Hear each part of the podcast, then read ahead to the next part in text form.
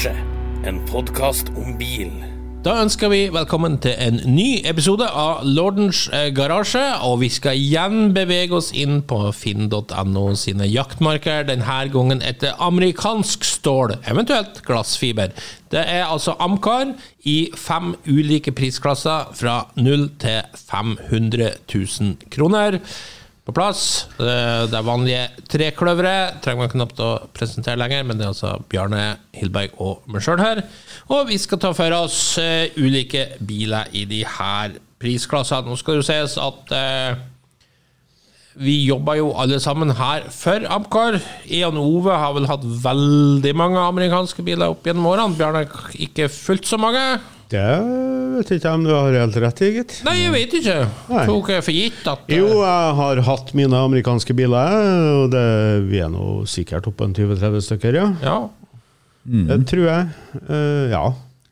Nei, men jeg, Så, det, så det, det har vært en, eh, en Ikke en stor del av min bilpark, men eh, det har vært et hyggelig, veldig hyggelig møte med amerikansk bil, syns jeg. Altså, Ja. det, det er noe særegent over det. og og jeg syns at uh, en del perioder som, som jeg liker veldig godt, da, og der eh, amerikansk bil på en måte var uh, toppen og var langt foran alt det andre, liksom, både på design, utstyr spesielt, da. Og, og store motorer, så det, er mye bra. Da tror du inne på det som er hele grunnlaget nærmest for Amcar-bevegelsen i Norge, var jo nettopp at man som ung ble eksponert for de her bilene som var så mye større, tøffere, råere enn europeiske biler, med mye mer utstyr så du bare kunne drømme om å se på en europeisk bil, og ikke minst med store V8-motorer. Så det er klart, det former veldig mange. Det er utrolig mye kulere med en Ford Mustang enn en Ford Konsul, for å si det sånn. Så det er klart, det her var med på å forme Ja. tusenvis av folk, og var Ja, ja, ja, ja. igjen med å starte egentlig hele amcar ja, og, og så må vi ikke glemme at, eh, at eh, bevegelsen ble starta eh, også pga. det at eh, amerikanske bil sine kår var jo paradoksalt nok, eh, for å si det rett ut, jævlig dårlige i Norge. Altså man hadde, man, Til tross for den nå, nå er det litt sånn historikk, til tross for at man Ja, gjerne, gjerne. Ja, til tross for at man liksom hadde fått hjelp av de allierte eh, etter krigen for å bygge opp landet og Marshall-hjelp og alle sånne ting, så gikk altså den norske stat og, og innførte straffetoll på amerikanske varer. Så, så du kunne ikke importere en amerikansk Med en gang bilen var amerikansk, så måtte du betale ekstraavgifter på den. Det fikk jo mange ble jo provosert av det, og så ble mange provosert av at vi snakker om ei tid da amerikansk bilindustri var eh, altså Etter krigen så var det en sånn type åtte altså de, de gikk jo inn mot eh, krigsperioden med 80% 86 eh, markedsandel, og så fortsetter de jo å ha den lenge. og Så kom jo europeisk og japansk bilindustri etter hvert. Men allikevel var det amerikanske kjøretøy hadde var jo tidlig ute med kjøretøytekniske krav, sikkerhetsmessige krav, som du er inne på, masse utstyr. Og, og, eh, og, og på den måten så ble det et misforhold mellom norske og europeiske kjøretøyforskrifter og det amerikanske. sånn at, at Da er vi jo inne på kjernen på hvorfor Amcar ble starta, nemlig denne 74 Lincoln med ABS-bremse bak, som ble, ble refusert gjennom det norske systemet for at kjøretøytekniske krav sa at du skulle kunne låse alle fire hjul. Så når det plutselig kom en Lincoln inn som var ment som en gave til eh, kong Olav, så fikk man ikke skilt på bilen, for den hadde ABS-bremse. Og, og da titta det jo for noen eh, tre stykker i Trondheim som tenkte at det her må vi bare organisere oss for å få mot. Så, så eh, det er jo også litt den, det, så det kombinasjonen, den store påvirkningskraften de kjøretøyene med det særpreget målt opp mot de andre bilene på den tida hadde, og det at det faktisk ble veldig sånn annerledes behandla, litt sånn stemoderlig behandla. Må jeg lov man, man kan jo spekulere litt i om, om det nærmest lå en liten sånn misunnelse til grunn, uh, egentlig. At uh, Ja, man skulle ikke ha så store, flotte biler. Og det, Ja, det er nesten det. Det, Altså, spe, det gjenspeiler det er bare seg jo- spekulasjon, Ja, nei, nei, det, det- det er jeg helt enig i. Det gjenspeiler seg jo i dagens uh, avgiftspolitikk. At uh, blir Plutselig ble det veldig politisk, det her. Men jeg, jeg, Jo, jo, men det, men jeg- det jeg er en del av bilhobbyen, ja, det jeg føler det er riktig å egentlig peke på det at uh, eh, i Norge så har man klart å gjort bilen til et slags form for statussymbol som altså Staten er jo med på å forsterke det inntrykket. For at de sier at ja, hvis du har råd å kjøpe en sånn bil, så skal du betale mer i avgifter. Og det er helt corny at vi tenker sånn. Så at Staten er liksom med å, å forsterke det, og enkelte partier vil jo til og med bruke bilavgiften som det man kaller for utjevningsprinsippet. Nærmere det at ja, hvis du har råd å kjøpe den, så skal du betale mer i avgifter for at andre skal få samme mulighetene. Det er helt merkelig, for at Jeg har tenkt på én ting. Vi har samme avgiften på om du kjøper dyr eller billig rødvin. Ja, så Det, det har vi aksept så- så- Ja, Altså, ja, ja, ja. Det, det, alkoholavgifta den er den samme om du kjøper en dyr eller billig vin. ja, så en Ja. ordentlig dyr vin er egentlig billig i Norge enn i forhold til Hvis du sammenligner med en bil. nei, nei, nei, men også eh, La oss nå si at avgifta på ei vinflaske Jeg vet ikke hva det er, men la oss si at det er 40 kroner. Ja.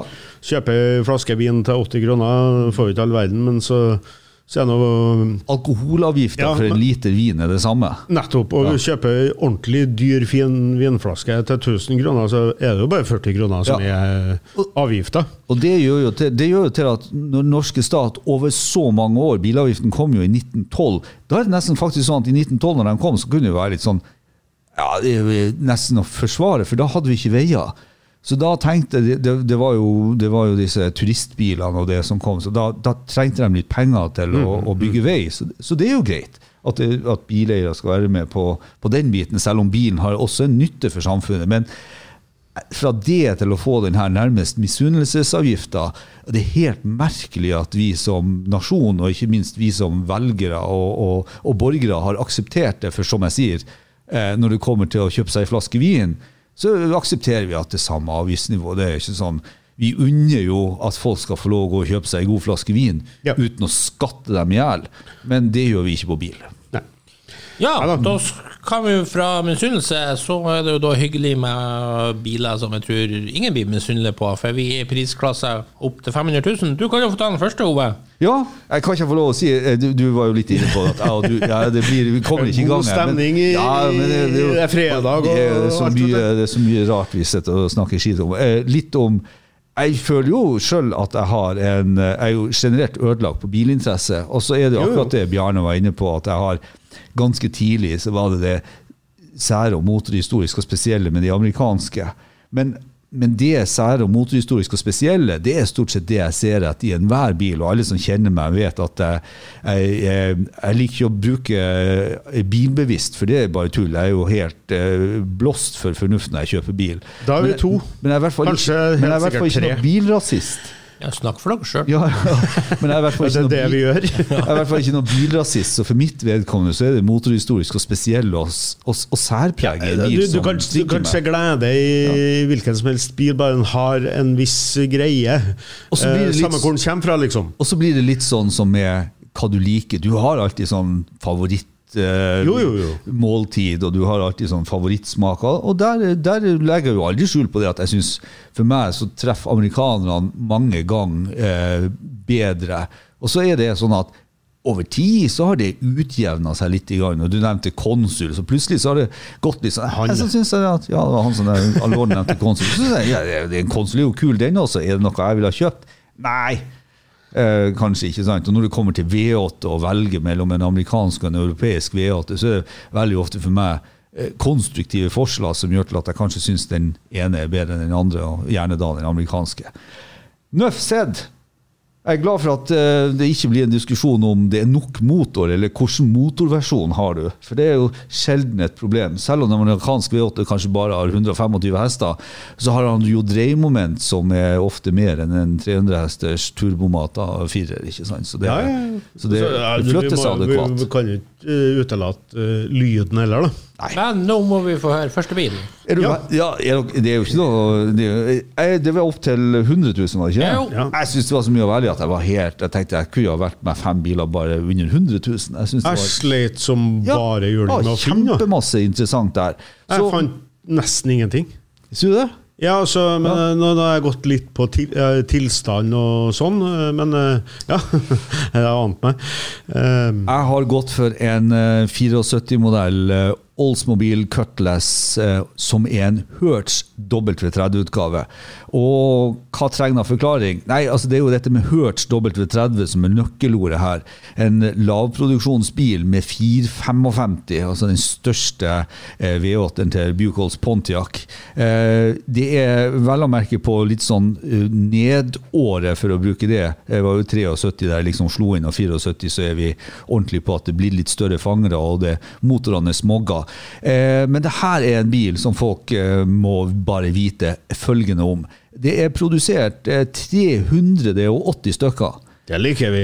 Den er til salgs i Norge for 95 000. Eh, Det står, det er en ganske reell beskrivelse av den bilen. Det står det at den trenger lakk. Den, den ser, eh, med all respekt for deg som skal selge den bilen, den ser gyselig ut. Den er hvit, og de kom i to farger, disse bilene. eh, Hvit eller svart. Og så har de sånne ganske kule Hørst-striper i gull. Her er, Men- det men her må- her er her en er tidligere eier som har valgt å, Ja. å gjøre dem i rosa. Ja, ja. Og det er en ekstrem turnoff. Men ikke la deg turnoff. For prisen på de her bilene i fin stand er opp mot 400 000. De har heavy duty understell, de har kraftige skivebremser. eh, De er bygd som en midsize muskelbil eh, var fra Ja, ja. 8-69 og oppover. Og de er på mange måter litt på nedturen 73-74, så var det Pontiac og Oldsmobile som enda holdt disse litt sånn brutale, punchaktige big block-bilene. Og det her er den siste ut av dem. Med en ganske sånn, ganske sånn utrert og kul eh, karosseriform. Og så har den en del sånne eh, showstoppere, som bl.a. svingbare bøtteseter. Eh, og denne bilen er faktisk ekstremt fin innvendig. Altså, så Ja, inn- innvendig så ser bilen nærmest strøken ut. Og hvor kult er det ikke å sitte i bøtteseter som du bare drar i en hendel på, og så svinger du deg ut. Mm. Det passer jo også for eldre menn som oss. Og den har konsoll som er vinkla mot dem, mot den her legendariske Hørst-spaken, som gjør til at når du, du flipper bort et lokk, og så har du det vi kaller bare for som punch-giring. Altså du bare, du bare slår, det er nesten sekvensiell. Ja, ja. Så det er jo det Hørst, som er egentlig en girspakeleverandør, er er, er kjent for Ja, ja. eh, å, å lage. Så her får du nærmest en sånn eh, liksom-sekvensiell eh, girskiftsystem i tillegg. Det her er superkult. for bilde av hun, hva heter hun? Hørst? Liz Vaughan. Linda Vaughan. Ja. Linda Vaughan. vet du. Linda Vaughan. Hun er for uh, Flott dame, flott Ja, flott dame. Ja, ja. Mm. Nei, bilen er kjempekul, og jeg vurderte faktisk å ta den uh, sjøl òg. Jeg digger de der. Jeg, jeg kan jo kanskje ta min, for jeg har funnet en som er veldig nært beslekta. Ja, ja, ja, kjør på. Og det er, som du var inne på, Pontiac, som jeg er veldig svak for for denne tida. Kan jo si at den første bilklubben jeg meldte meg inn i som 14-åring, var Amcar. Fulgt av Pontiac-klubben noen år senere. Eh, så det var den første sånn merkeklubben for meg. Så jeg har et eh, godt forhold til Pontiac. Jeg har vært en 1977 Pontiac Grand Prix. Og den har jeg tatt rett og slett for at jeg syns det er en mye flottere design enn din Oldsmobil. Det er jo 6,6-literen her. Eh, 400 motor, altså. 182 hester. Er det en Og så er den i så herlig sånn 70-tallsopplegg med nærmest to forskjellige brunfarger. Det, det kan ikke bli mer 70-talls enn enn det. Ja. Jeg syns bare det er nydelig å se til. Fronten er digg. Ja, den her har jo den, den uh, boat Altså Ja. den, den Ja, ja. boat tail front. Ja, boat tail front. Boat tail front, Ja, ja. boat tail front. Det For er her, litt her nytt går jo eh, vi- Øvre delen av panseret ser ut som en spydspiss. Sa jeg prisen, forresten? Det gjorde vel ikke? Nei. Står den på arket? 90 000 kroner. 90 000 90 000 kroner, så får du en tøff Pontiac fra 70-tallet. Det er, jo, det er jo i og for seg sånn chassismessig, hvis det gjelder rammemessig, så er det jo litt samme bilene. Ja. Eh, og Pontiac er jo alltid uh, Nei, jeg, jeg, der, jeg så på en altså Pontiac SJ, som jo er toppversjonen av Grand Prix-en, er jo, er, er, ligger det et par ut av også. I det hele tatt, det lå det ligger mange skatter der for under 100 000 for dem som vil. Og at de her bilene har særpreg, det er det ingen tvil om. Og så har jeg vært inne på de tidligere podda. Noen som tenker amerikansk, tenker litt sånn slopp i kjøreegenskap og alle sånne ting. Det er lett å fikse på. Det er fryktelig lett å fikse på. Noen tuner ta- stabsdag og litt bedre støtdempere, så er du mye mer hjemme på norske veier enn du skulle tro med en så stor bil. bare så det er sagt. Ja, Bjarne? Ja, uh, mopedbiler vil jeg jo kalle det, egentlig, i forhold til min. Men Nå eh, nei, nå, nå, nå har jeg tatt på meg pensjonisthatten, ordentlig. Uh, fornuftshatten. Og som sagt så sleit jeg litt med å finne noen biler fordi at, uh, i den priskassen her. For at eh, fornuften i meg sier at skal du kjøpe en bil eh, som du er litt sånn turnkey og bare bruke, så var det veldig mye å ta tak i på de fleste bilene. Eh, altså det var småtterier og alt Syns sånt. det var sjukt av å velge. Ja, Fra Dodge Durango Hemi til Ja, ja, ja. Nei, jeg, jeg slet litt. Jeg gikk inn på mange biler, så ser jeg rift i setene og slitte skinninteriør og sprekk i dashbordet og sånn. Da ble det litt sånn turnoff for meg. Eh, Så jeg valgt, har valgt en Cadillac DeVille fra 72, som da eh, ifølge eieren har gått 40 000 km. I meget god stand, ser det ut for, både på bilder og beskrivelse. Så her kan du da sette deg inn i 2,4 tonn luksus, bare vri om nøkkelen og kose deg. Det, det var målet mitt med, med en bil til den Sa du pris? Ja, den koster akkurat 100 000 Ja, du sa kroner. ok. Ja. Og det, det var tanken min bak det valget her. Altså. Det, det, det var så mye sånn larv, egentlig, på mye. Eh, kjedelig pensjonistfarge, alt det der. Det greit, men det her eh, høreapparat beige. Ja, suser bare av gårde. Freidig og fint. Ja. Med nesen i sky. ja. Nei, men det Eh, er får, flott i det. Ja, jeg får ikke kred for uh, spesialitet, uh, valg sånn sett, men skal synes, du ha en fin Cadillac, så, så har du den der. Ja, jeg bare syns det er et strammere, renere design på Pontiacen min, så jeg vil bare Ja, ja som, som, som sagt, det er ikke noe designhøydere, men Nei, det- som bil, nydelig. Fint interiør, fin i lakk, skal visstnok være rustfri og alt det der, så Jeg kan jo legge til at selvfølgelig den, den jeg hadde mest lyst på, hadde jeg vært et helt ærlig valg i dag, så hadde jeg gått ut og kjøpt en Chrysler TC by Maserati, som fortsatt ligger ute til Ja. salgs, men den har jeg babla om før, så derfor det. tok jeg Ja, ikke den, og jeg tok det- det var- Pontiacen i stedet. Ja. Den uh, fikk jo jeg og slengte i trynet på noen biler vi har tatt før her, og, som vi ikke tar igjen, Ja. selvfølgelig. Ja. Og da, eh, jeg må, det, det er sånn eh, ærefulle nevnte biler. Det ligger f.eks. en eh, 77 Volare Ja, Coupé den- Det var mitt andre valg. Det det kanonbil. Det, lå også, det, ja, det, det er det. Ja, det ligger jo tjukt av biler. Det ligger tjukt, og- Tjukt, Spesielt kanskje Cadillac og Lincoln, som vi har sagt ja, før. ja, og, og litt til Bjarne Ja, at, merkelig eh, nok. Litt, Litt til Bjarne det med at i denne prissegmentet så er det litt sånn først. Men altså, det, det taler fra meg som har holdt på med, med firsifra antall biler og masse fra masse forskjellige land. Amerikanske biler er lett å få tak i deler til. Ja, og så var det jo til og med et par Alanta som jeg var lukta på. Å, det er den jeg drar frem. Det ligger en rød Alante der. som- Ja. Han, er, han, han er, for å si det sånn, du som selger den bilen 59 000 eller noe sånt. Ja, 55 har han sagt. 55, Dette er Cadillacs dyreste bil i 89, og det er helt riktig. Det det er nok en gang et sånn italiensk-amerikansk samarbeid. Pininfarina designer. Så skriver han det at denne har det beste motoralternativet, 4,5 liter, 200 hester. Nei, du som selger, denne bilen har det verste motoralternativet. Men allikevel.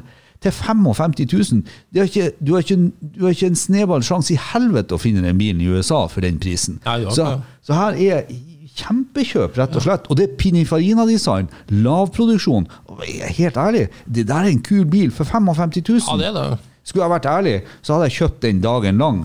Helt ærlig. Men jeg syns jo det at Da- den oppsida som det er på den W30-hørsten som jeg valgte, med at den forlanges 95 000 for internasjonalt sett en bil til 300 000-400 000. Du har plenty med penger å lakke den, og det er fine interiøret og utstyret, og så lav produksjon kontra, så valgte jeg den. Men jeg hadde bare lyst til å si det. Ærlig nevnt, du sier TC-en, jeg sier eh, Pininfarina Cadillacen, jeg sier Sønn, Sun Top-Volaren osv. Her var mye artig. Ja, ja, det var det. Mm. Sjukt. Jeg har ikke trengt å gått med en til 100. Så jeg har funnet masse kult. Enig? Så da kan vi gå opp fra 100 til 200. Ja. Over. Ja. Da har jeg tatt eh, litt sånn utradisjonelt, og nok en gang, siden jeg er så begeistra, har eh, levd, pusta og spist amerikansk i 40 år, så jeg har hatt masse, og jeg vet er sånne gjemte skatter der ute. Jeg har valgt i den gruppa der, å levne en del åpenbare biler som jeg håper dere har tatt, og så har jeg gått for noe som er litt mer spesielt. Og den bilen eh, kan noen gå tilbake til. Vi hadde vel en podkast her på verdens beste baklys. Da tok jeg med denne bilen, for den har et særpreg av en annen verden. En 68-modell eh, Ford Thunderbird. Eh, Lando kupé, det vil man jo si at den har et eh, breie takstolpe med et sånt eh, barnevognskalesjejern eh, bak på sida. De har jo noen, For det første så har de sånn inntrekt, smal front. De har en enorm lysrampe bak. De har en sånn forsenking ned i lokket sitt. Så bakfra er den bilen verdt en million, etter min mening, og en av verdens fineste baklys. og Første bil med hel baklysrampe osv. Tønderberg var for øvrig flink til det. De har jo noen enorme seter. Dette er kanskje noe av ja, Jeg skal ikke si GT-bil, men til amerikansk eh, norm så er disse Thunderbirdene bortimot Som personal luxury. ja, personal luxury. Ment å kjøre langt, god plass. Eh, nesten litt bøttefangsovn på setene og skjulte lykter, og ekstremt stilig, sånn symmetrisk, eh, klassisk sex, late eh, 60s interiør. I det hele og det store 429-motor og, og eh, som dere ser, det er jo ikke bøtteseter, men det er altså Nei, nei, stoler og konsoller. Interiøret i eh, T-Bird fra 60-årene er jo bare magisk på alle sammen, egentlig. Og denne bilen er i, i, i flott stand. eh, Første året med cornering lights, og selvfølgelig alt tenkbart utstyr som du kan tenke deg. Så her er en bil som du Ja, det, det er jo ufattbart at den har ligget så lenge som den har gjort. Helt, helt ufattbart. Jeg, jeg, jeg tror jo det at den er litt skarp i linjen. Det er litt, her er nesten litt sånn eh, arkitektbil. Du, du må skjønne linjen på den Ja, ja, for å ja. se at den er utrolig kul. Og så er det definitivt det her er en bil som jeg tror Har du 150 000 i dag, drar og kjøper den, tank den opp, dra på ferie ned til St. Tropez etter 5. juli, hvis her poden er etter det. Og jeg tror det her bare er helt kult. Da. Ja, jeg må bare si 60-tallets Ford Thunderbird, som du er inne på, Bjarne. Det er fantastiske biler. De ser nydelige ut. Eh, Det er masse flotte detaljer. Baklysene er jo helt rå. Og ikke minst innvendig så er det en fantastisk materialkvalitet, finish og alt. Det var en tid der USA faktisk ville si leda an på bra interiørkvalitet. Så ramla jo alt sammen eh, fra hverandre seinere, men det er en annen historie. På 60-tallet er kanskje USAs høydepunkt innen bilindustri, når du sammenligner med hva vanlige europeiske Ja, ja, ja. bilmerker drev med på den tida. Og for Thunderbird synes jeg er en perfekt eksponent for akkurat det. Ja, masse flotte detaljer i, i alt, egentlig, på bilene her. Ja. Altså 66 er jo litt, litt sånn toppåret hvis vi begynner å snakke bilhistorisk. eh, Men ikke, ikke 66-modellen, men i 66 så kommer to ting. For det første så kommer det de kjøre, nye kjøretøytekniske krav som krever noe om innvendig og utvendig design og kollisjons og sånne ting. Eh, Altså, det meldes. Det meldes i 66. Det samme gjør man med avgassreglene. Man melder dem i 66. Så begynner det å tre inn i 67 allerede i California, men det er bare for California-solgte biler. Så man ser liksom ikke effekten ut av alt det her før man begynner å nærme seg 70-71. Så det her er, det er som du sier, eh, Arnstein, det er litt sånn på toppen. Ja, Det er akkurat her. Og, og eh, by all means, eh, kikk på sånne biler. Det er utrolig mye moro for pengene. Ja, så er de stort sett eh, ganske hyggelige priser for en entusiast. Veldig hyggelig. Absolutt. Og, absolutt. og så kan man jo tillegge sånn, sånn kjøremessig i forhold til en 50-taller, så er det jo dag og natt. Ja, ofte. det er dag og natt. Så Nei, jeg er veldig glad i 60-tallsbiler sjøl. Litt spent på hva Arnstein har eh, som nummer to her. Ja, det har vært litt forutsigbar, men jeg kommer ikke utenom den. Det var flere å velge til under 100 òg. I alle sendingene våre så bruker vi å løfte fram. Og det er kanskje beste entusiastkjøp du gjør innen amerikansk når det gjelder bang for the bucks. Det er selvfølgelig Pontiac Firebird. Jeg har vært en uh, Transam. En eh, 83-modell eh, Recaro Edition som ser veldig fin ut, til 169 000. Jeg er veldig glad i denne tredje generasjonen Firebird. Jeg syns det er et flott design. Det er Kjøreegenskapene, i hvert fall på Transamen, er fullt på høyde med da du hadde av sportslige biler fra Europa på denne eh, tida. Og det er rett og slett er en trivelig bil å kjøre. Du merker selvfølgelig at interiørkvaliteten har ramla betraktelig siden 60-tallet. Det er sånn plastpanel som ser ut som de satt i hop en Mr. Bubba eh, nærmest på fritida. Sist gang du så sånn plast, så inneholdt det TikTok, ja. Ja. Så, så det er klart, det har skjedd ting. Men det er ikke så nøye om, om det er litt dårlig finish og interiørkvalitet her og der. Det er ikke derfor du kjøper sånn bil uansett. Du får mye artig sportslig kjøreglede for pengene, og, og med V8, og den ser bra ut. eh, Smoke and Bandit 3, liksom. Nei, det er kjempekul bil, i mine øyne. Den her har jo gull eh, dekorstriper og gull felger òg, så det, det er jo mange som liker det. Ja. Spesielt hvis du er litt gammel John Player spesialfan. Yes. Da har vi litt av det samme der. Ja, visstnok så var det jo derfor eh, Pontiac starta med det her gull og svart.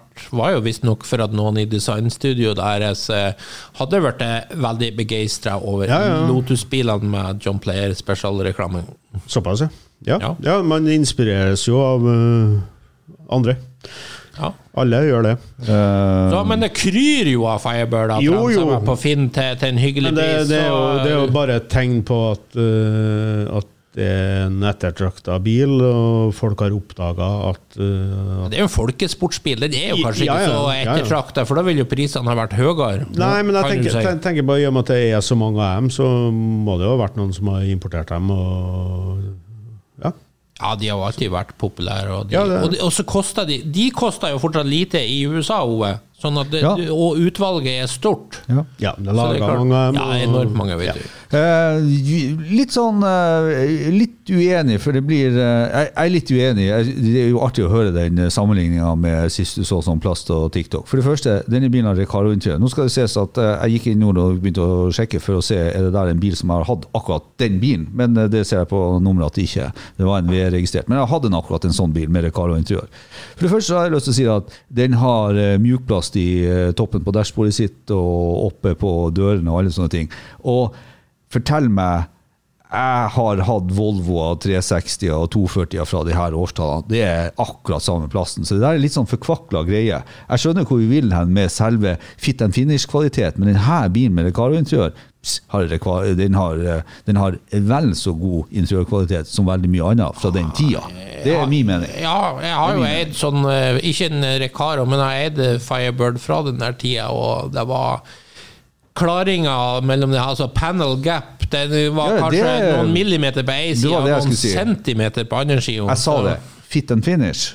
Ja. Men jeg sier selve materialkvaliteten, så det var bare litt sånn adressert til det. Og så er det, det, er, det er bra biler. Jeg hatt en sånn, jeg syns de er kule. Og den versjonen der, svart med gull på og Recaro-interiør så i beige, det er jo kanskje Uh, vi har vært inne på det før. Rette kombinasjon.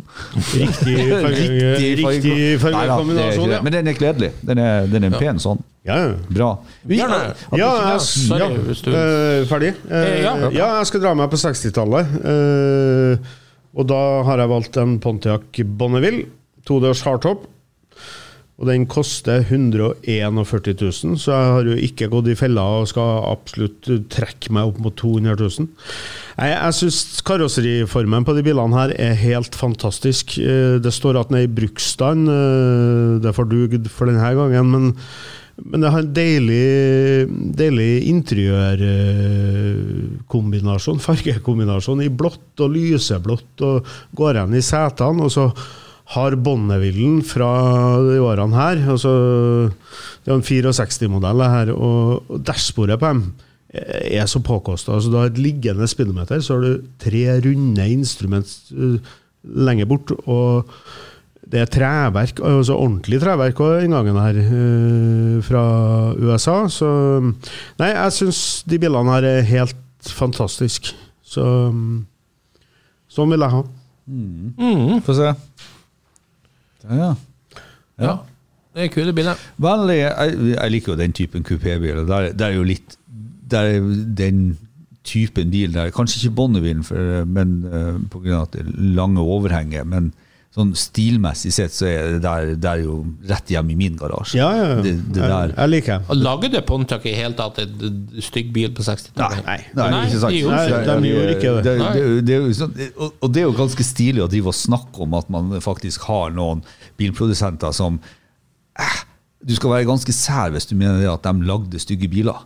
Eh, Jeg tror de aller fleste er enige om at innenfor et segment her så var Pontiac eh, helt eh, i takt med Og det er jo, skal vi se Det var er ikke de nummer tre på salgsstatistikken. Jo, det er 60-tallet, li, det er så- li av Jakokka-tida, det der, vet du. De, var, Ja. de gjorde det bra en stund. Ja.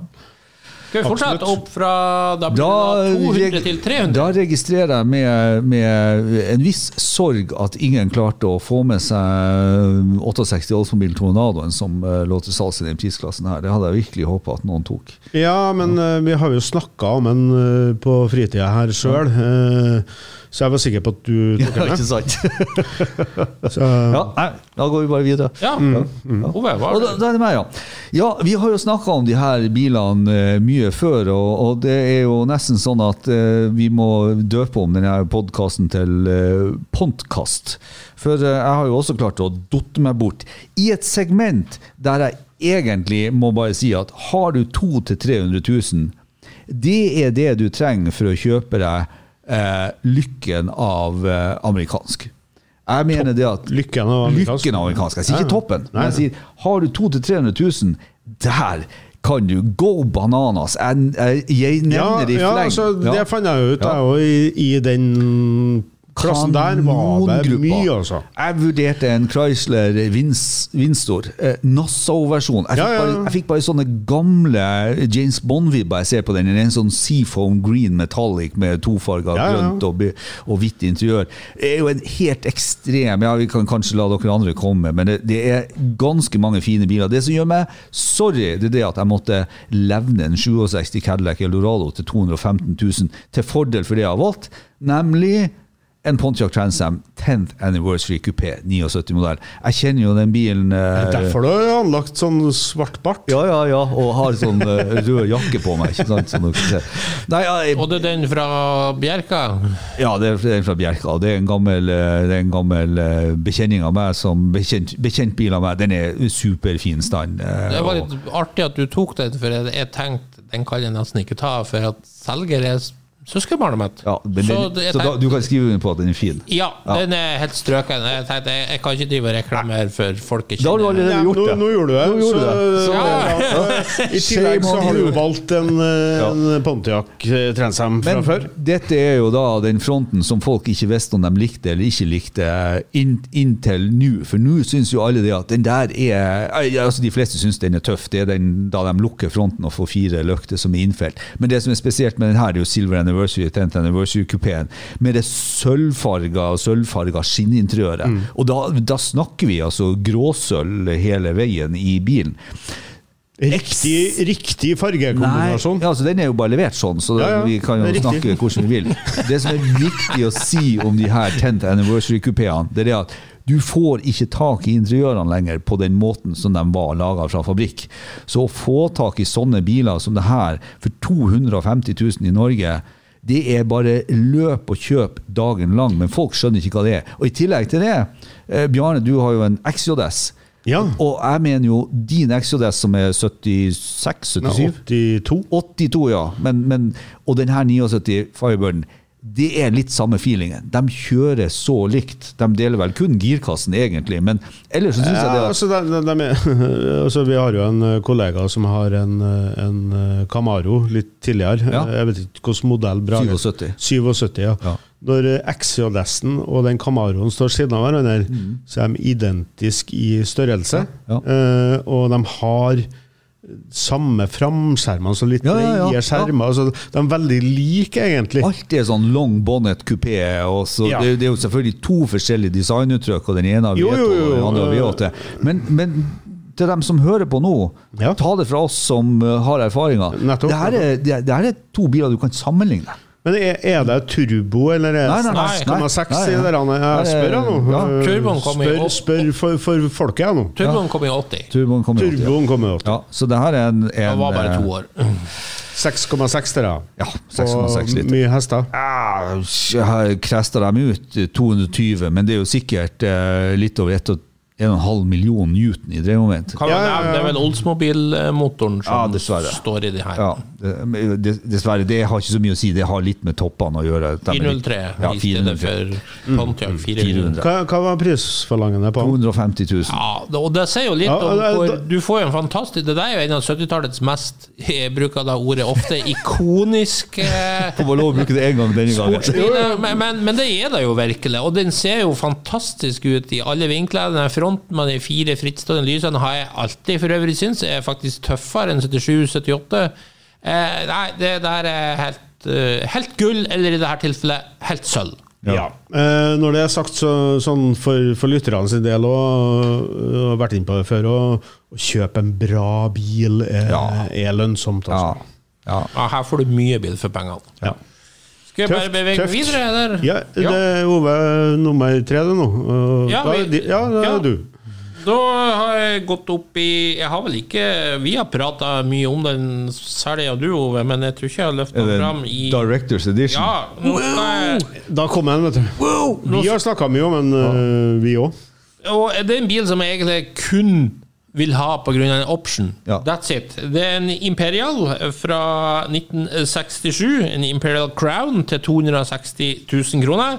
Det er typisk sånn stramt 60-talls amerikansk design. Det er vel ikke noe sånn spesielt sånn sett med design. det er rett hjem i min garasje, nok en gang. Ja, eh, ikke sant? Stramt amerikansk 60-talls. Ja, Du har ja. Chrysler drivverk med mer enn nok eh, power eh, og alt sånt. Eh, men som sagt, det som gjør bilen, er at du, når du klikker på annonsen, så må du gå inn og se litt på hva det er som skjuler seg innvendig. For den har en sånn mobile director option som var retta mot eh, litt mer businessfolk, eh, kontorfolk, som nærmest kunne få et mobilt kontor.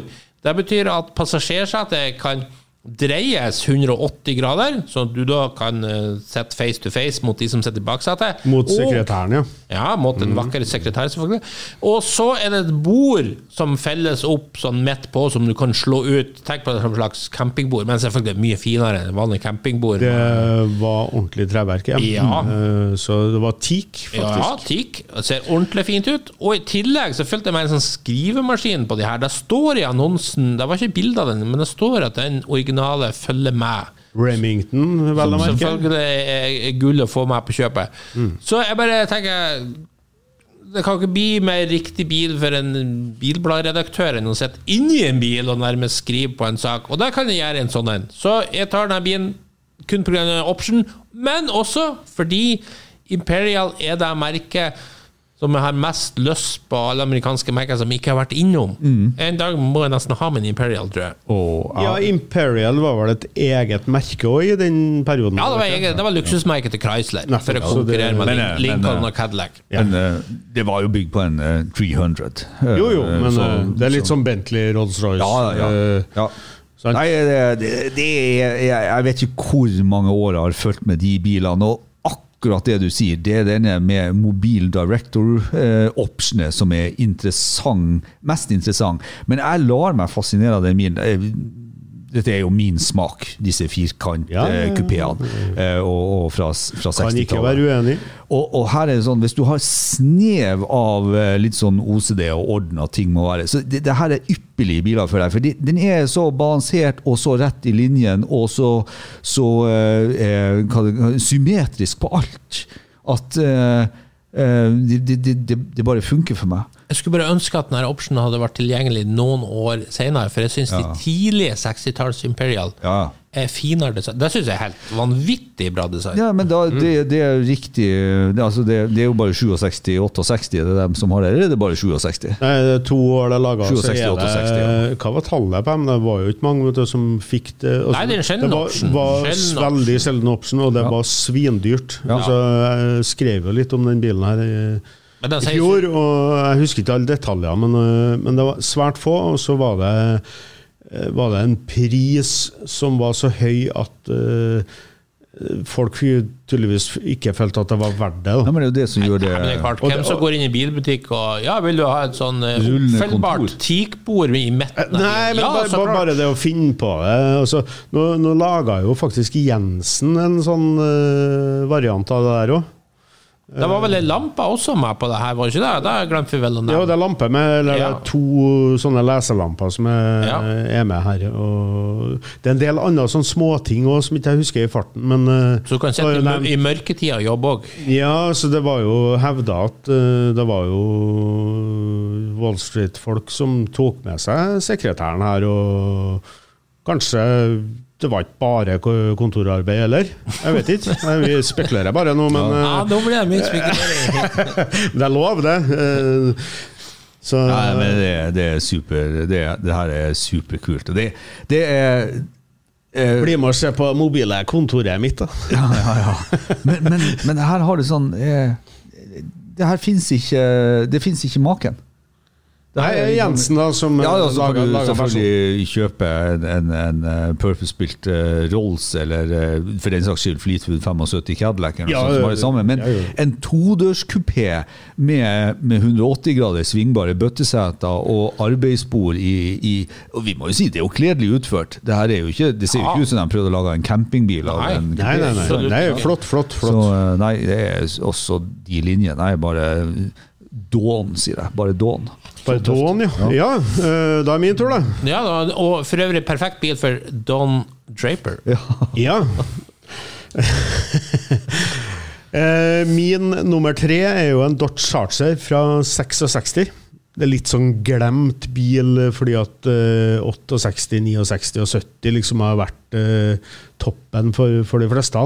Kanskje mye pga. Uh, Hemi-motor og store 440 og alt sånn. Jeg vil si mest pga. designet. Mm. Charger 68 til 70, er det i hele tatt en amerikansk bil som ser tøffere ut? Nei, jeg syns jo kanskje ja. det, de første her er tøffere. Nei, det er jo galskap. Nei, det er ikke Og det galskap. vitner jo prisene om.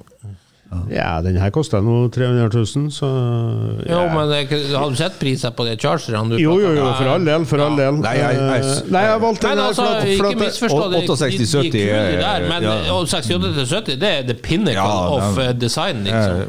Ja, De er i hvert fall bedre enn de der. Men det, men det der er jo en overlooked. Altså den der, Ja, det er en overlooked Ja. car. eh, Var, og, og den her er jo da Bjarne Røistads høreapparatbørse brun igjen. eh, igjen.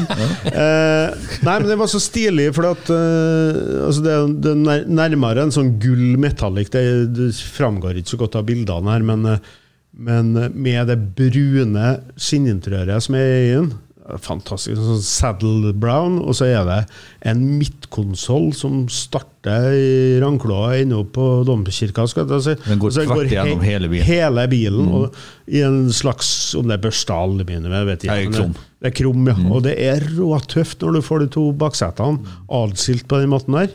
Kupéformen. Eh, Det er en sånn long, long roof altså. hel baklysrampe, skjulte frontlykter, altså Ja, litt sånn. Rambler Marlin-stil. Ja, den her er jo mer heldig, for at den har Ja, fått litt heldig. lengre akselavstand, så den får jo enda mer svupige i formen. Ja, jeg Men det- digger den bare er jo veldig i samme gata.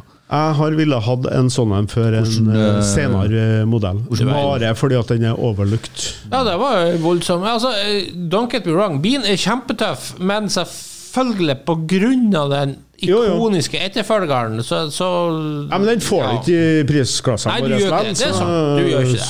Så, sånn er det. Ja, bra, bra kjør. Altså, det er en opplevelse å sitte inni i en sånn bil i mørket. For at eh, Chrysler hadde på noen biler en helt sånn eh, ekstrem eh, eh, dashbord-layout. Ja, ja. Med en sånn illuminator, eh, kan man kalle det for, eh, trafo bakom. Mm. Så de har sånne lyspunkter som gløder, så det ser ut som instrumentene svever inni der. Ja, ja. Det med 60, 60 60-tallet. Imperial eh, kom med det, og det har disse 667. Mm, Så om ikke annet så kan jeg si at det som var litt av suksesshistorien for Charger eh, når den kom 68, den som er ikonisk, Mm. det var jo til at de gjorde den til en rimeligere bil. Dette er jo en slags form for 667, den er litt mer sånn luxury kupé. Ja, den, ser mye mer eh, påkosta ut innvendig enn den som kom etterpå. Så den, eh, så den er Nei, den, så den her er Liker du utseendet, så er den i hvert fall fantastisk å sitte inni. Og så har vi vel egentlig sagt det indirekte flere ganger, men eh, 64 og nyere amerikansk bil, det, er, det kan du sammenligne ganske langt oppover. Jeg vil si en 91 Volvo, som er det siste 240 eller noe sånt. Det er ikke noe forskjell sånn sett på konstruksjon og kjøreegenskaper, bortsett fra størrelse og vekt. Det er litt samme type bil. Så det her er, vi er på noe som er kjørbart. Ja, så de årene her med, med Buick Riviera og sånne mm. fantastiske Thunderbird som vi dro frem i Ja, sted. så- Men eh, nå er jeg litt spent på videre, for at vi er tydeligvis veldig nedsnødd på 60- og 70-tallet. Nå håper jeg nesten at det er snart noen som har valgt noen litt nyere biler. Det Vi- skal vi du- får se. det var jo men du som sa det, at det, det var uh, toppen av eh, amerikansk. så Jo, det er sant, ja. men, men man får jo mye bil for pengene av nyere òg, så jeg bare jeg, jeg vet ikke. Vi får se. Ja, ja, vi får se. Ja, vi får se. ja, da er det jeg som jeg har ikke lagt noen føringer, så hvis, eh, Jeg er litt spent på hva jeg har valgt. Der fyrer. Jeg er litt spent på hva jeg har valgt. Jeg er litt spent på hva jeg har valgt i gruppa 300 til 400. Ja, da får vi høre. Ta-da. Det var den, ja. Ja, Da-da, da-da. ja heldigvis. Jeg berga, så der. jeg berga Så der, ja. Ja. Og til og med en bil fra dette århundret. Det er det vi ser på, Ove. Ja, nei, nå ser vi jo på noe så, noe så uh, uvanlig som en 2010 Camaro. Eller, eh, eller det som vi kaller for der, eh, ja. Eller, eller det, vi, det, det onde tunge kaller for en Amcar Passat. I dag har det jo blitt det. Det er kommet inn altså Mustang, nye, ny generasjon Mustang, nye generasjon Camaro, nye generasjon Challenger. Challenger De siste par månedene nå så har Challenger knust Camaro og Mustang i eh, import. Og ikke, ikke minst eh, C6 og C7 Corvette også. Det, det kommer enormt hyggelige tall med sånne biler inn. Og jeg skjønner hvorfor, og derfor har jeg valgt meg en sånn Jeg, jeg kunne ha valgt masse. Det var Roche-mustanger der, det var Shelby-mustanger der. Det var ikke minst noen tøffe Challengere til Hemi-versjoner med tøff dekor. Men jeg gikk for den her, og, og grunnen til det er jo det at oi, eh, han koster ikke mer enn 399 000, en 2010-modell. Eh, SS og i sånn fagspråk 2 SS RS. Så det vil si at han har hele utstyrspakken. Han har eh, komplett utstyrspakke. Og den er i noe som jeg mener kler denne bilen, og som gjør den, eh, gjør den litt sånn at det her eh, Litt sånn utslettfremkallende retrodesignet blir bra likevel. For den er en sånn oransje det er jo metallic eller perlemor, or- originalfarge. Og så har den det svarte og oransje interiøret, der hovedfargen på settebunnen er oransje, og siden på døren er oransje og sånt. Og det er noe du liksom ikke får på noe annet enn en Camaroen. Så derfor valgte jeg den. Så jeg, jeg syns det der var Litt Og si, si til lytteren hvilken eh, motor du får. Det er en 405 hesters eh, 6,2 liters eh, V8. Ja, Ja. så det er bra med power. Det var en Det hyggelig pris på den. kanon... Har, han- har han gått langt siden han er så lavt prisa i forhold til mange andre i Gått eh, rett over 60 000 miles, Det men eh, clean Carfax, som det heter i det her språket, og to Folk skal Og, ikke være så redd for uh, at biler har blitt brukt, tenker jeg. nei da. Hvis den bare er blitt passa på, så har Det er det, ingenting å si. det, det handler mer om det enn uh, noe annet. Ja. Ja, de her bilene er jo Jeg har faktisk uh, lederen i neste Amcar som skriver om at uh, nettopp det du sier, Ove, de her nyere Camaro Mustang Challenger de, de blir på mange måter en slags bergingsplattform for bilhobbyen vår. For endelig, de som er unge i dag, så kan de få noe som ser kjempetøft ut, og som har veldig store motorer. De trenger ikke å kjøpe en 1969 Charger, liksom. For, for det er klart, det, det begrenser hvor mange av de unge som, som har Ja, ja. lyst på det. Så endelig får de noe nytt som er tøft og går godt. Og og så skal du tenke på det at uh, bruksvennligheten på en sånn bil uh, er jo så mye, mye større. Tusen ganger så større. Bare sette seg inn og kjøre. Du kan jo bruke den på vinteren. Hvis Ja, det kan du jo uh, Jeg, jeg, jeg calla jo den her, akkurat det dere sier nå, i en pod vi hadde om eh, 90-tallsbilene. For da sa jeg jo det at nå begynner vi å nærme oss det som er den moderne entusiastbilen. For det, det, er det er et kjempegodt poeng, og for dem som lytter, så kan man reflektere litt over det. For at jeg mener jo det at hobbybilen kommer etter at han er ti år. Ja. Jeg mener når, vi er, når vi er nede her nå på en 2010 Chevrolet Camaro, så er det akkurat det. Hvis jeg går tilbake til min egen start, så hadde jeg ikke råd til å ha en Jeg hadde jo rett og slett ikke råd til å ha en hobbybil hvis det ikke var en bil jeg kunne bruke. Nettopp. Og så, Og, og, det- ja. så hobbybilen starter på ti år, og det ser vi egentlig også i utlandet. Og, og derfor, litt mer Amcar-reklame. Derfor er jo Amcar er jo helt klart for at uh, bruksfradraget skal være borte etter ti år. For 10,2 år det er gjennomsnitts levealder på en bil i utlandet. Det er da de begynner å bli, at de snappes opp av entusiaster.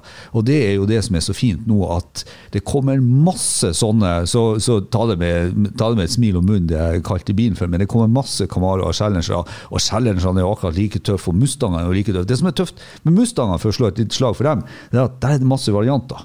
Der har du jo gode tuner. Du har Boss-utgaver, du har Shelby-utgaver, du har Roush-utgaver, du har Coyote-utgaver. Du, du, har så mye å velge der.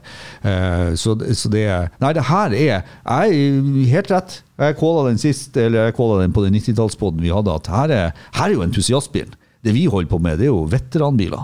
Eh, ja, uh, i aller høyeste grad. Uh, nei da, så, så, det her er helt riktig som du sier. Også, uh, både du, Ove og Arnstein, at Eh, det er et håp for, for, den kommende generasjon, eller kommende generasjoner i å, å få seg en ordentlig bil mm. som er mer tilpassa deres både smak og, og bruk. Mm. Ja. Vi skal ikke forvente at en ungdom eh, Så det er jo bare velg og vrak for den som er ja, interessert. Ja, så, vi, vi skal ikke forvente at en ungdom uh, i dag skal trekke seg tilbake på 60-tallet. Det skjer ikke heller. Nei, altså, vi gjorde jo ikke det, vi heller. Og så begynte jo ikke å være interesse for 30- og 40-tallsspillene da 18 år. vet du. Dattera mi, første gang hun skulle kjøre en, en, eh, Jeg har jo sjelden biler eldre enn 64. Når hun skulle kjøre en 65-modell jeg hadde, så hadde hun, var hun bare borte i et minutt eller to. Så ringte hun meg, da sto hun i et kryss og lurte på hvor eh, blinklysbryteren var. Ja. ja. Mm. Så forklarte jeg jo det at det var den der tynne, krumma stanga. Mm. Så sier hun den tynne pinnen der den trodde jeg ikke å ta i engang. Og, så, ja, ja, og så kan vi dra det enda lenger. Per i dag nå så kommer alle til å kjøre opp med automatgir. Ikke noe stort problem hvis du skal ha amerikansk, men du må ta kurs hvis du skal ha manuellgira bil. Liksom, så tida forandrer seg. Og, men, men, jeg tror faktisk det at 10-15 år gamle biler, det er den egentlige hobbybilen. Det tror jeg flere bør ta inn over seg som har hatt bilhobby lenge, at det er ikke de gamle 60-tallsbilene og 70-tallsbilene. Nei, det er bare vi gamle kallene som vil på sånn. Helt sant. Ja. Mm. Ja. Da er jeg veldig glad du tok den, eh, Ove. Veldig glad. For du hadde ikke tatt det? Nei. Nei jeg måtte bare være ærlig mot meg sjøl og, og, si at av alle amerikanske biler Pontiac som er tilgjengelig Nei, min absolutte Hvis jeg skulle kjøpt den i dag, jeg hadde 500 000 til rådighet, liksom, og jeg skulle kjøpt en amerikansk bil i dag, gått ut og funnet, så er drømmen min Buick Riviera fra 1963 til 1965. Ja. Da var dessverre bare en til salgs på Finn. En 64-modell mhm. til 310 000 kroner. Mm. Og da er jeg dessverre litt inne på problemet med de her Riviera. De er ikke billige. De er egentlig litt for dyre, så jeg kommer sikkert aldri til å kjøpe en. Ja, men jeg syns de er Jeg syns de er rasende billige ja, i forhold til hva Nei, du får. Du, ta den der strøkne trendsammen som han Ove nettopp hadde. Mm. Ikke sant? Så de er ikke så billige. Se på Cadillac og Lincoln fra samme tidsrom og sånn. Rivieraen med rette, kanskje, er, er, såpass dyr som den er. For den ser jo Altså, Designet til Mitchell er jo helt uh, magisk, da mm. han skulle prøve å forene liksom, amerikansk og europeisk bildesign for å lage noe Jeg ville jo ha en eh, Cadillac med Rolls-Royce-grill, nærmest. Og det her skulle være noe helt Uh, utrolig som ingen hadde sett før. Og så har du òg interiøret på de her, er jo helt magi fra øverste hylle. Ja, du snakke om materialkvalitet og kjenne på alt, se på alt, se på bryterne, føle på Det her er, her er helt top notch av øverste, øverste hylle. Utfordring, gutta. Det er jo 63-65 Riviera vi snakker om fremdeles. Utfordring. Hvis du hadde satt Lamborghini-merke på den bilen, hva hadde den kosta? Oi. Det er vanskelig å si. I hvert fall en nulle bak. Ja, Lamborghini hadde vel knapt nok eh, kommet i gang, men, Nei, men jeg skjønner det, hvor du vil hen. Ja, ikke sant? Sett Lamborghini-merket på den bilen. Hva koster den da? Nei, Det vet jeg ikke. Fem-seks mil, tipper jeg. Ikke sant? Ja, altså i dag, ja. Ja, ja, ja, det har det helt sikkert gjort. Men det må de som hører på podkasten ta inn over seg. For Det er litt av grunnen til at jeg altfor ofte havner i diskusjon med, eh, med han eh, Bjarne. For at jeg mener det at det er noen biler Jeg satt og så nå. Det er Cortina til 499 000 der ute. Såpass? Ja. Ja, så ja. Ford Cortina til 499 000. Se på Ford Escort-prisen. Ja. Ja. ja. Sånn folk, folk, må gjerne betale det for de bilene. Men ikke ja. glem, det fins søkk og kav av alternativ til en tiendedel av prisen, som, med handa på hjertet, jeg skulle kjørt en blindtest mot hver dag som helst, og har kommet til å valgt den billigste, billigste bilen. Ja. Nei, jeg jeg har litt erfaring her med er Ja, dritmye bil for så.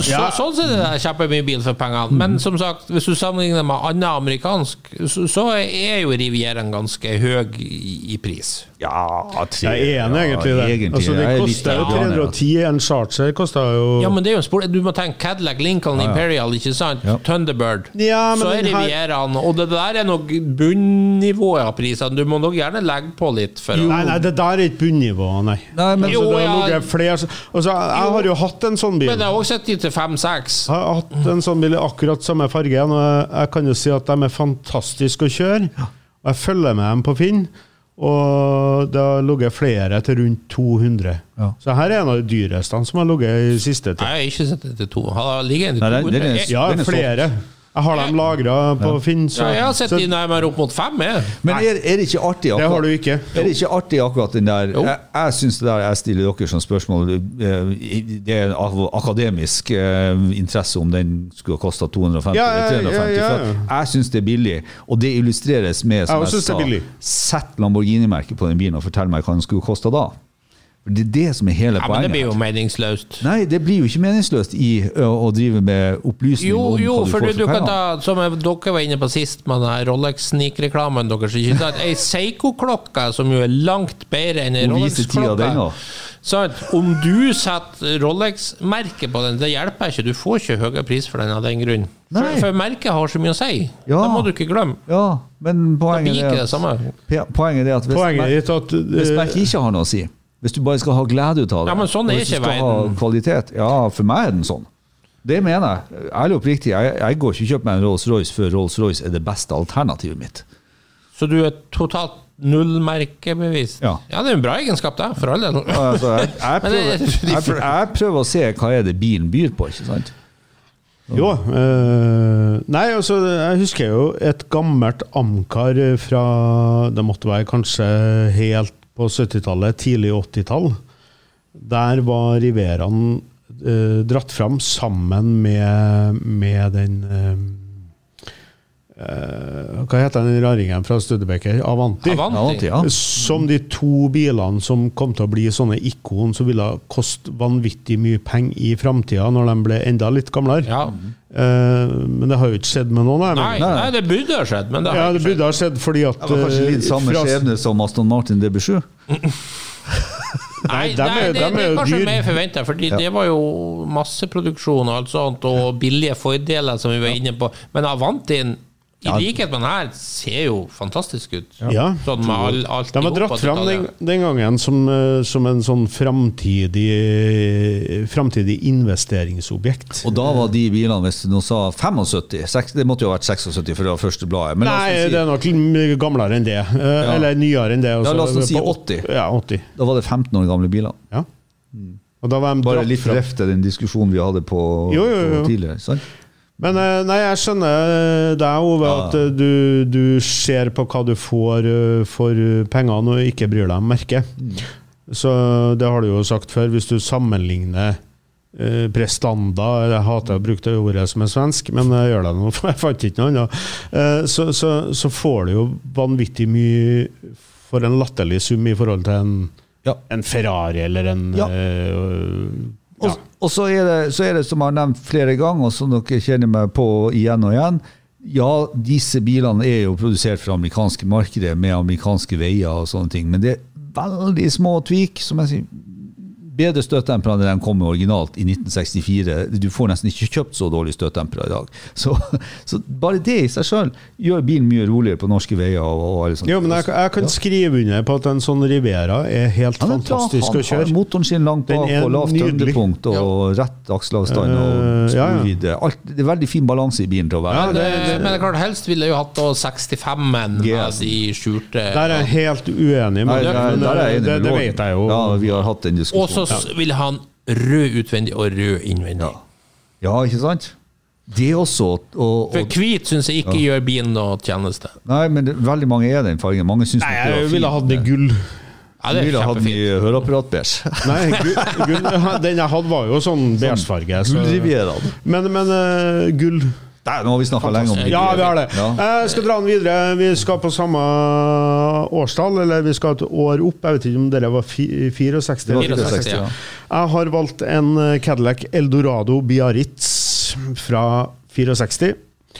Eh, og det er fordi at eh, jeg syns at en 64-modell eh, er langt finere enn den som var før. Altså 50-tallet blir for vulga, vulgært for meg. Og så er de altså denne koster 399 000 kroner.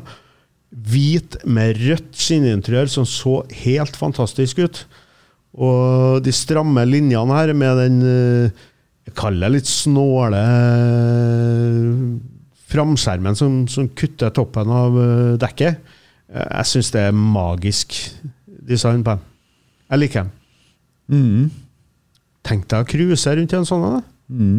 Fra 64.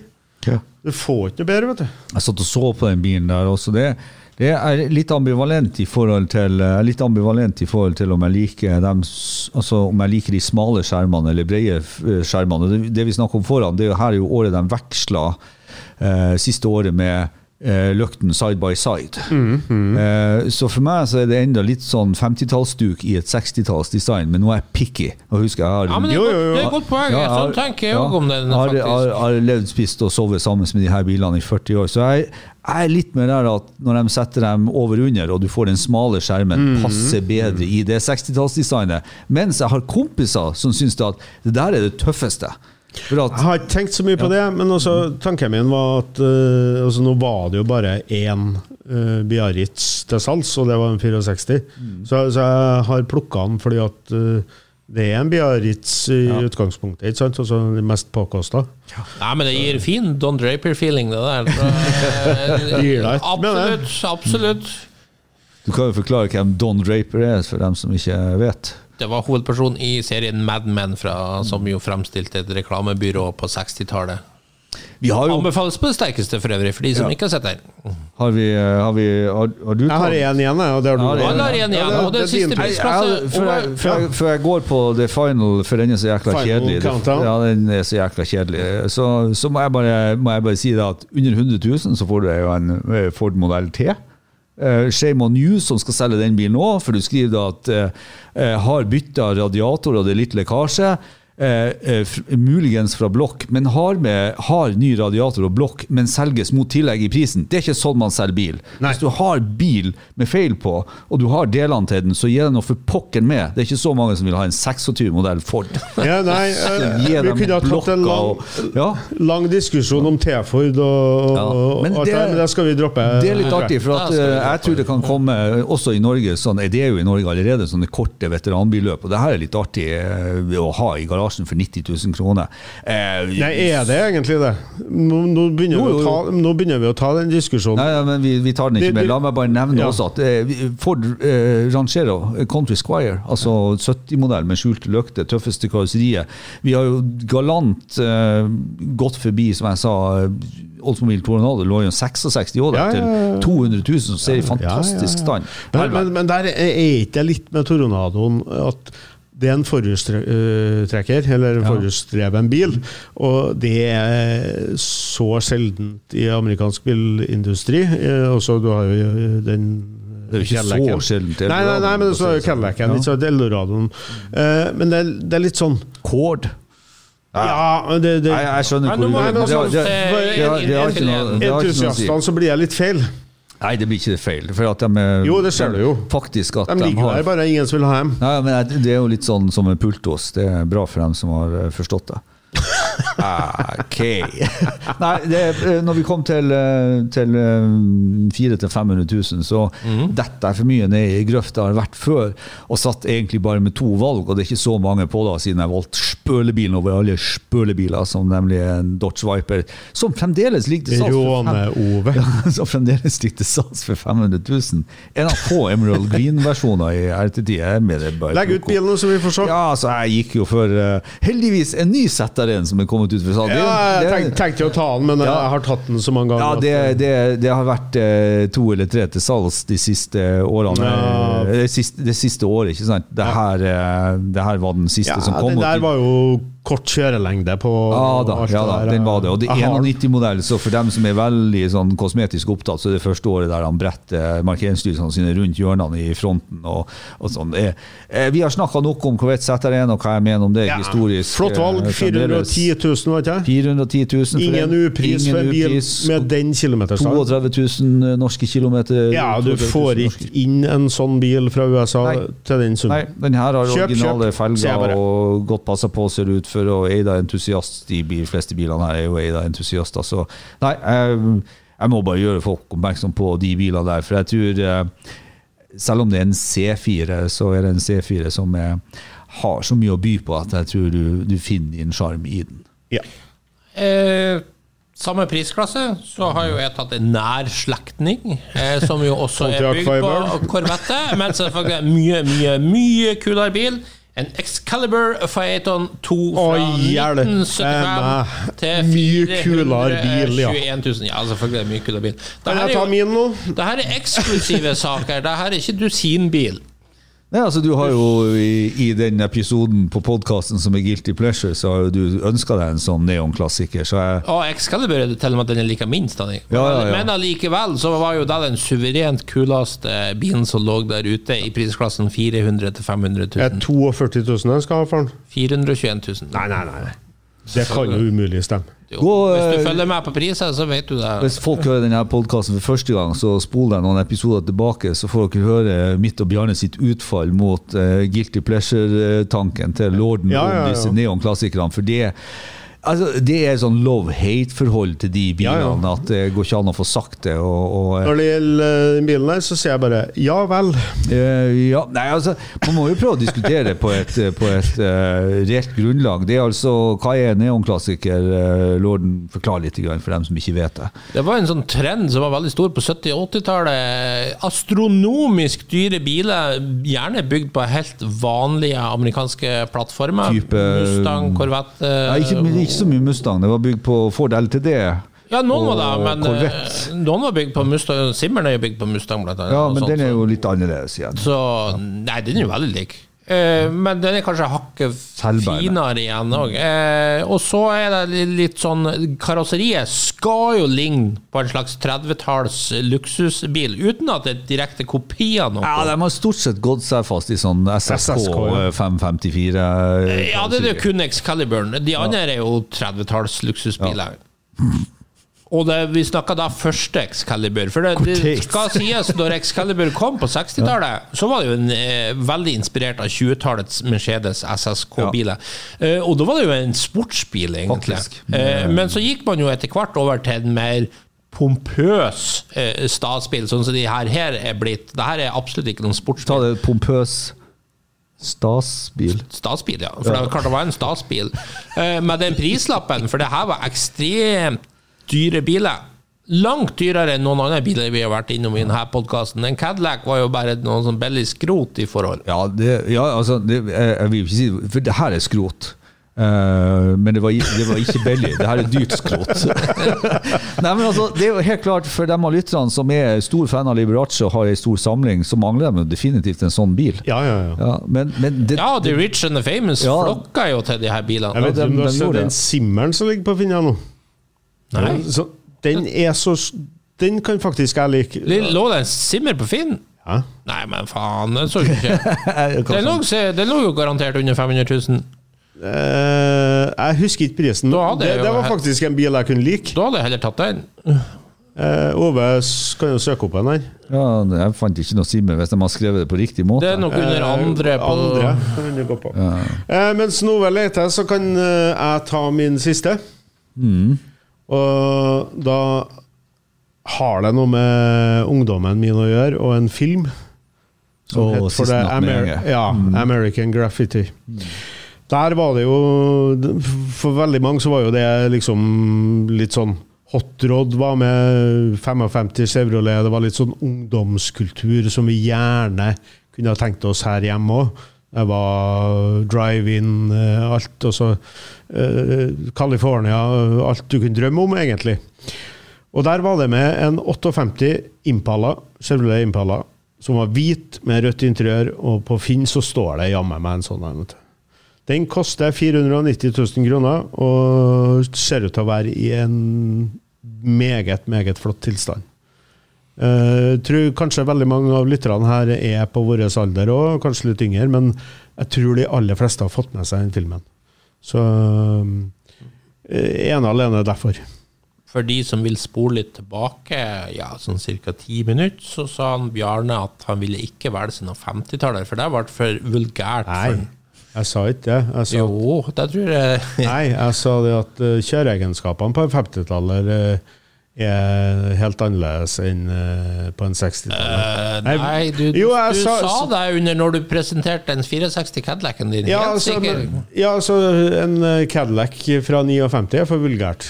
Ro, ro til fiskeskjær. mm, Ja. Men uh, hva eh, Det var Cadillac. altså, det var eh, Cadillac. Ja. Snakk om å lage seg egne ideer borti kroken. Ja, ja, ja. Han er jo ikke god, vet du. X, uh, Også, det, men det har vi jo sett når han drar fram en Simmer på førsteplass. Eller en Excalibur. Fant du en Simmer? Nei, det var ikke noe simmer til salgs, så da er den Jeg trodde du hadde drømt. Ja. Det er nok en eh, sånn eh, underliggende fantasi du har om å Nei, eie en jeg, simmer. jeg så den jo her. Jeg er 58 Impala, da hvor, eh, hvor eh, ikonisk kan det bli for å stjele Ja, uttrykket ja. fra lorden? Eh, det, det her, er jo, her er jo fra den tida da amerikansk bilindustri hadde én ny bil hvert år. Så Impalaen ja. i 58 jo først eh, Altså introduserer dem jo eh, modellrekka Impala. Og de bytter jo karosseri hvert år. Mm, Eh, så 59 Impala ser jo helt annerledes ut enn 58. Og så, her snakker vi jo ikke om bare å bytte litt på lys, de lager så helt nytt fikk jeg jo sportskupé i navnet. Ja, sportskupé i navnet og tre legendariske runde baklysene og alt. Altså, det er jo luftelyra oppi ja, det er det er kilometer med listverk på denne bilen. Ja, og det er fantastisk. Flott bil. kult interiør, og hadde mye glede av å ferde rundt i en sånn bil. Og I dag så er det litt sånn som eh, jeg mener at lorden har litt rett. Kjøreegenskapene på en 50-taller er nok ikke det samme som en 64-65 og nyere. Det var jo jeg som sa, men, Men, eh, men, men, men frem, fremdeles er det Ikke bland meg opp i det. Nei, nei, nei, Men, men, men fremdeles er det her kjørbart, og spesielt med rette dekkutrustninger. Og Ja, så- men her handler det om å, å kjøpe et ikon. Og skal, vi like, skal vi like godt snakke om filmen American Graffiti? Helst ikke. Ah, ok. Nei. Overrated movie. Nei, det er ikke en overrated movie, for det er en kultfilm. Så jeg er superuenig med deg. og Den var laga i 74, og den tok jo det da som uh, tok jo det American culture Francis, kornet. li, Hvem var det som laga Francis uh, Francis Coppola. Francis A. Coppola som har laga filmen. Nei. Er det ikke? Nei. Jo, Francis A. Coppola. Som er Han er Star Wars-fyren. Ja, det vet jeg faktisk ikke, men, eh, Nå ble det ut på vidden her. Francis Coppola er mannen som lager Gudfaren-filmene. Oh, ja. Det her er laga av George Lucas, George og det er det som er det beste med American Graffiti. George Lucas, ja. Pengene fra den her gjorde han i stand til å lage Star Wars, og Ja. for det er en evig takknemlig men, Ja. men selve filmen her, American Graffiti, er ikke Der fikk jeg mye lurt han, der er fikk jeg lurt han, der fikk jeg lurt han inn i denne filmen. filma Nei, hvis du, hvis du ser den i, i, dag, en ungdom i dag setter seg ned, så så skjønner jeg ingenting. Nei, men som, for oss som, som, som, bilfilm òg, Sammenlign med Smoke and the Bandit Protest! Denne uka har jeg hatt et medlem som har ringt inn til meg, som er, som er rett over 25 år og godt under 30. ja, Som uh, var på hyttetur med kompisene sine i, i helga og så den filmen. ja. Og faktisk Det, det var en eh, snedig film. Skal ikke se TV på hytta. Catcha, catcha litt. Nå er han bare der for å prate seg bort, så jeg lokka han inn i det med å nevne feil Nei, men, som, sammenlignet med sånn Smoke the Bandit og sånn, så er, er det sin litt kjedelig film. Nei, det er ikke det er akkurat det her er Den tar kulturen i California Her er, og kornet. her er, her er, her er, her er, her er bilfilmenes Pulp Fiction, spør du meg. altså. Ja.